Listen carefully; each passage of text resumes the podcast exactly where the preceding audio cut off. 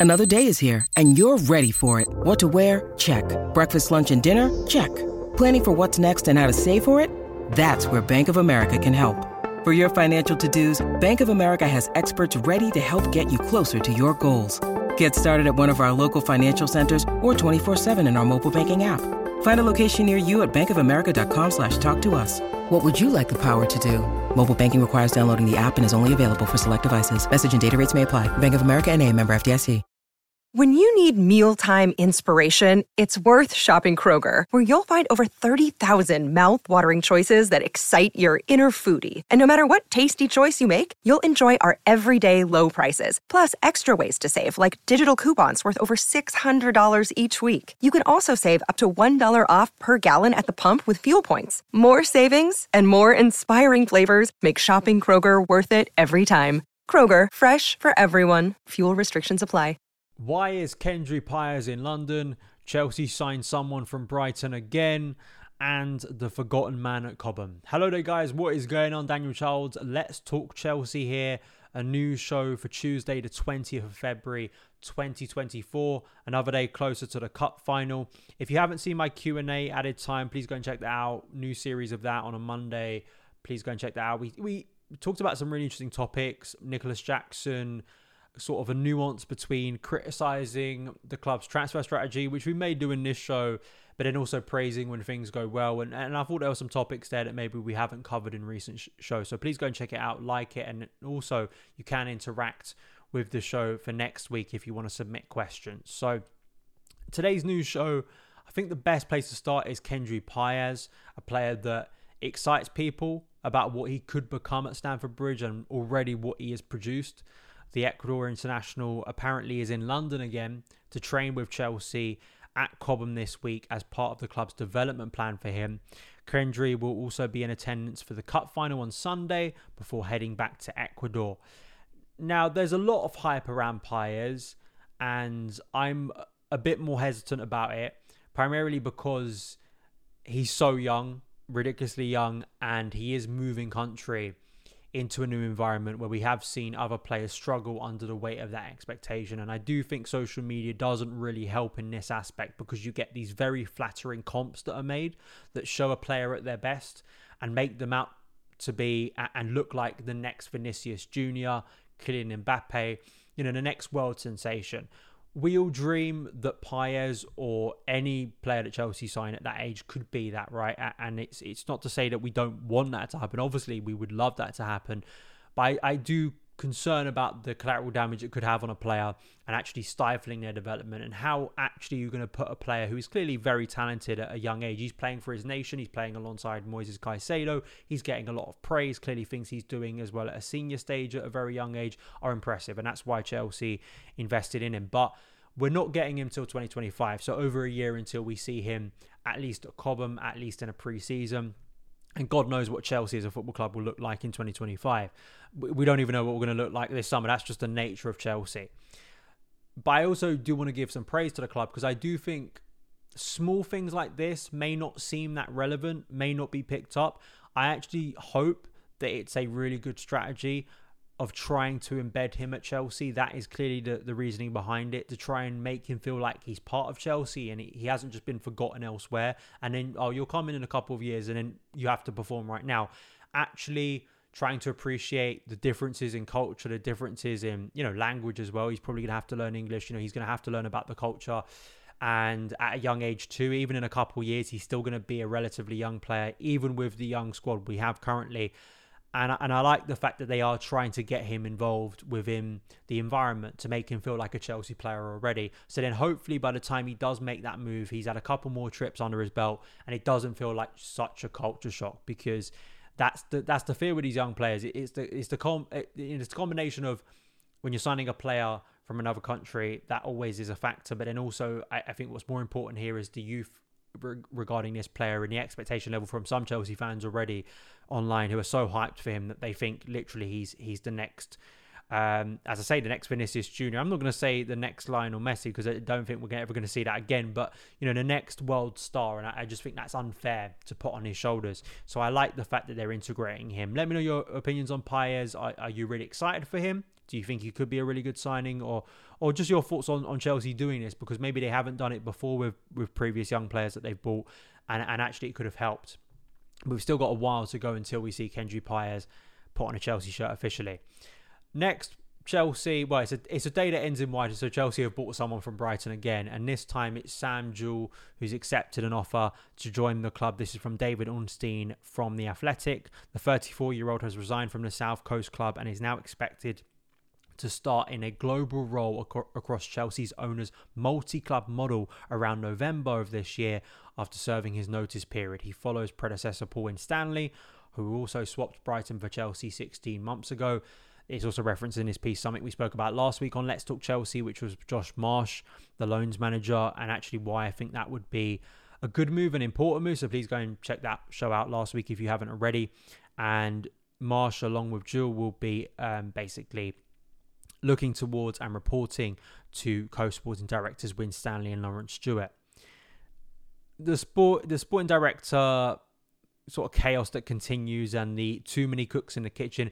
And then also, it feels like we are just dealing with a very small pool of talent and maybe people that know each other already. That's not abnormal. That's not abnormal in, in industries generally. Like seeing people move from one company to a, another in a senior role and then they bring people who they worked with successfully before. As I say, that's not freakish. I'm not saying that's a bad thing for Chelsea or that's like something we, we're doing out of the norm. It just again, it kind of feels like we're we're consistently going back to the same well without maybe understanding why that club was successful beyond just individual talent. And the multi club thing is just not that important to me. I have to be honest. I mean, maybe it is to you. Maybe you see something that is going to actually improve Chelsea in the long term. I just don't think it's that relevant specifically to Chelsea and specifically to you know what I care about as a as a supporter. And as I say, you may disagree with that. I think it's quite relevant that in recent weeks there's been discussions and and articles written about some of the City Group satellite clubs and multi clubs, uh, being that Girona, who of course have had an incredible season in La Liga, but then on the other side of that, I know Daniel Storey wrote a piece for the i talking about uh, Troyes, who you know very much feel in, in sort of their their support or anger and frustration over a lack of identity and that identity being taken away because of being part of a, a bigger city group that um, Strasbourg comes to mind. You know, when I think of Strasbourg, when I think of their fan reaction to the takeover and, and being a part of Chelsea's multi club model, it feels more like that than unfortunately the, the, the great story of, of Girona in, and of course La Liga this season, who are competing with the likes of Barcelona and Real Madrid at the top of the league. And I think that's the thing about this multi club idea and model. I, I don't see how it radically improves and, and fixes the issues. And, and I think just adding more more cooks into the kitchen and then actually putting them in a part of the kitchen that actually isn't a relevant part of our frustrations at the moment. I don't see how recruiting or buying another satellite club makes Chelsea's recruitment strategy any better. Uh, but I, am happy to be proven wrong, as I spoke about yesterday. You, you've got to give praise to the signings that have worked, and, and that was very evident on Saturday with some of the big performances. Uh, but this is not, this is still not really clarifying my personal frustration of kind of a sole sporting director. I mean, Man United, I gave them praise for the Dan Ashworth thing, but it's quite clear that Newcastle were clearly digging their heels in and are happy for him to stay on gardening leave for an extended period of time. But I still think Dan Ashworth, even if it is several months down the line, will prove to be probably a good sporting director, unfortunately, for, Man United. And I still think that that's where my key frustration with Chelsea is. Let me know your thoughts in the comments below. Finally, it's about a name that I haven't uttered in a show for a very long time, and that is Malang Sarr. Simon Johnson wrote this piece for The Athletic today which is about Malang Sarr basically being Chelsea's forgotten man. And that he has an anniversary coming up on March the 12th, but he probably won't be celebrating it because it's a year since the former French under 21 international played a competitive game. He was on loan at Monaco from Chelsea and was booked during a 1 0 home defeat. Little has gone right for him since, and friends apparently have told The Athletic that they are worried about him and never seen him as down as this I think more damning and, and kind of really paints the picture of a player feeling isolated and, and being treated like that at Chelsea is someone who doesn't even have a first team locker. He's training with the under 21s. He was told very quickly in the summer after a potential loan move. I believe it was on deadline day to Le Havre, who I think Sam Johnson uh, reports on here.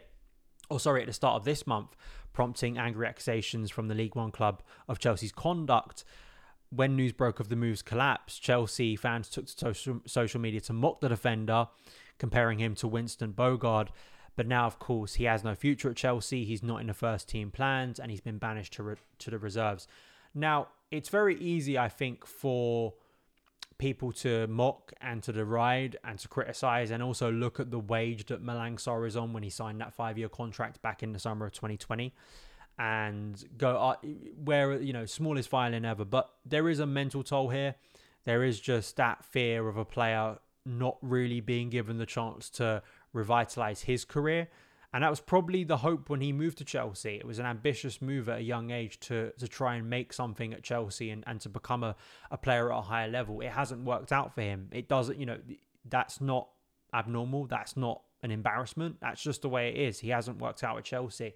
But I was watching Sunderland till I die, and, and, and I believe there were one of the players on there, Patrick Roberts, I think it was, who was uh, originally a, a Fulham Academy product, who then went to uh, Man City and was basically loaned out for years. Part of the multi club model, but he was loaned out over and over again, lacking purpose, lacking ambition until he finally found his feet at Sunderland and, and found some purpose again. And reading the story kind of it's, it's quite ironic that I watched the show so recently is that you know Sarr kind of maybe fits into that category of of now feeling like a lost player and um, I don't think it it reflects that well on the club to be honest um, in in terms of wanting to get those players out of the dressing room, wanting to get those players to a place where maybe they can have a successful loan, and then of course you part ways permanently in the summer. And I hope for Sarr's sake he can go away and make something of his career. I, I, don't think it's the nicest situation to hear about that he he kind of feels that disconnected from the club. You know, I was speaking earlier in the show about Kendry Páez. You want to make those players feel welcome at the club. You know, Sarr came in and, and I think there was always it was always for me at the time I know maybe we look at the Chelsea recruitment model now but that when when Chelsea signed you could probably find a video when I spoke about Malang Sarr signing for Chelsea it was that long ago 2020 I always felt it was maybe a low risk signing. It was a win-win situation. Do you get a profit from the player? Or maybe they become a first team and maybe, maybe they become someone a little bit more important to your first team squad. And and there were there was a very brief period in the 21-22 season under Thomas Tuchel when we had a ton of injuries, particularly at left back with Ben Chilwell, where Sarr maybe could have become that player and he got some praise, but it became quickly evident after some horror show performances that he just wasn't to the level. Then you part ways with him or you get him alone or you try and make the situation work. It's a shame that it's come to this, but but that's what it is. But I wanted to speak about it because you know, I think it it, it, it reflects how, you know, some of these moves and I do fear and it, it does link to me with, you know, the consistent stockpiling of these young players currently. And of course, not all of them are going to make it.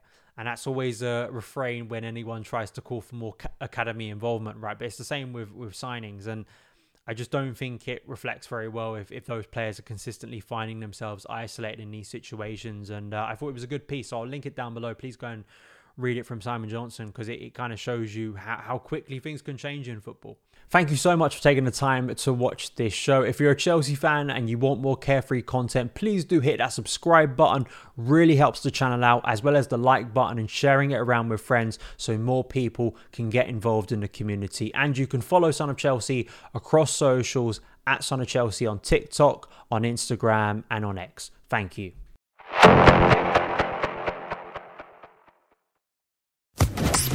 Social Podcast Network.